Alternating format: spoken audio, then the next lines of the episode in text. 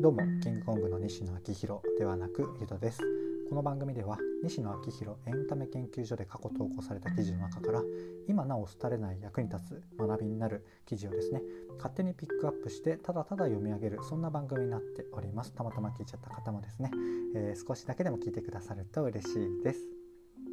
はい。ということで今日はですね2018年4月15日に書かれた煙突町の美術館建設の話というテーマでお話をしてみようかなと思います。えっと、煙突町の美術館の建設っていう話はですねかなり長期戦になっていて今もまだ、えっと、特に建設準備とかそういうステータスにもなってないかなりかなり長期戦のお話ですので、えっと、この3年前にねどんな状態とかその時どんなことを、えー、西野さんが考えてたかなっていうのは、えっと、その時系列追いつつとか、まあ、当時こんなことを考えてたのかなっていうところを含めていろいろな観点ですね楽しめるかなと思うので、えーと、そんな感じで聞いてみてください。では本編スタートです。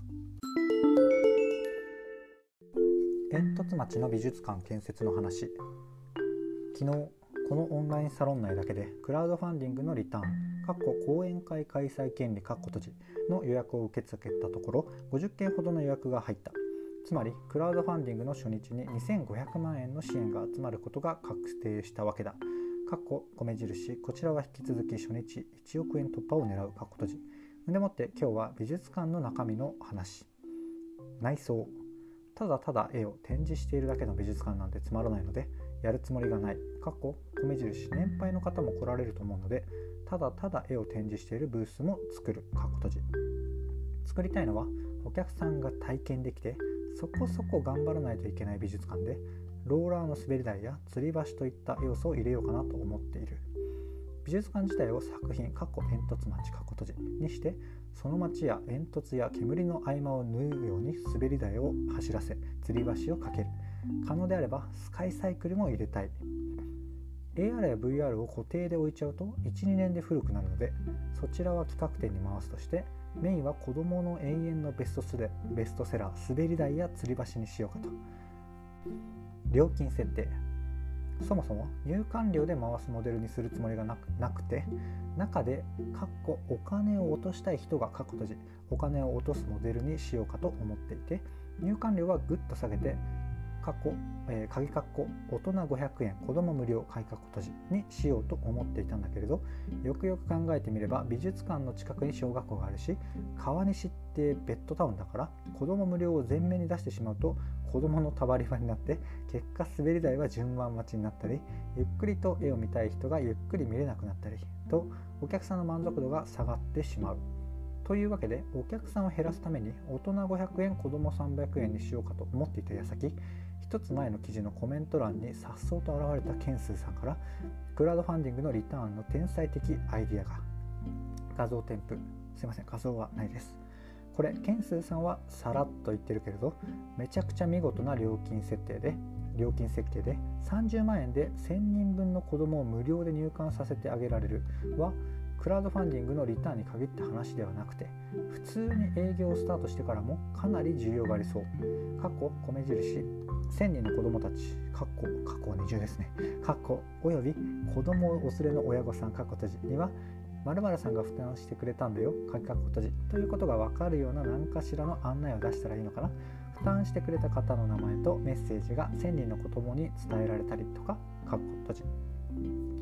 もともと入場者数を規制するために子どもの料金は300円にしようと思っていたけれどいやいやちょっと待てよ煙突町のペル美術館はどこかの大人が先に料金を払ってくれたから子供を無料子供は無料となった方が圧倒的に面白いな。かっこカルマキッチンみたいなかっこ閉じ。その場合やっぱり入場を規制するために今日は子供無料かどうかは現場に行かないとわからないようにした方がいいのかな入り口にあるペイフォワードボードみたいなのに負担者の名前とメッセージが掲げられていれば本日子供無料みたいな感じで。過去1000人というのはちょうど1000人じゃなくてざっくり1000年イコール1日区切りでいいと思う。過去閉じめちゃくちゃ面白いな。ケンスさん改めてありがとうございます。ちなみにクラウドファンディングのリターン過去30万円で子供1000人を無料招待させてあげる券。過去名前とメッセージが1000人の子供に届きますみたいな権利が売っていれば買いたい人っていらっしゃいます？うん。なるほど。以上です。かがでしたでしょうか？2018年4月ですからね。こんな時から考えていることまだまだこれ実現もしていないので、えーと、あれなんですが、まあ、この過去からねこういうことを考えていたっていうのはやっぱ面白いですよね。特に個人的に面白いなと思ったのがやっぱりこの AR とか VR とか最新っぽいものに、えーと、手を出したくなりがちではあるんですけれどもやっぱりこう古くなるかどうかっていう観点っていうのはやっぱりうんと大事だなって改めて思ったんですよね。やっぱり僕とかもかなり新しいもの好きで自分でこう担当するサービスとかもどんどんどんどんホットなところに、えーと、持ってきたくなりがちなんですけれどもやっぱりこの普遍的なところ伝統芸能的なところとか、まあ、それこそこの例で出てる滑り台とか吊り橋あとはもうこれ関係ないですけどあのターザンとかもねあの永遠のベストセラーですよねそういうなんか永遠のベストセラー、うん、古くならない、まあ、この西野さんのね記事とか自体も結構そうだったりするるんですけど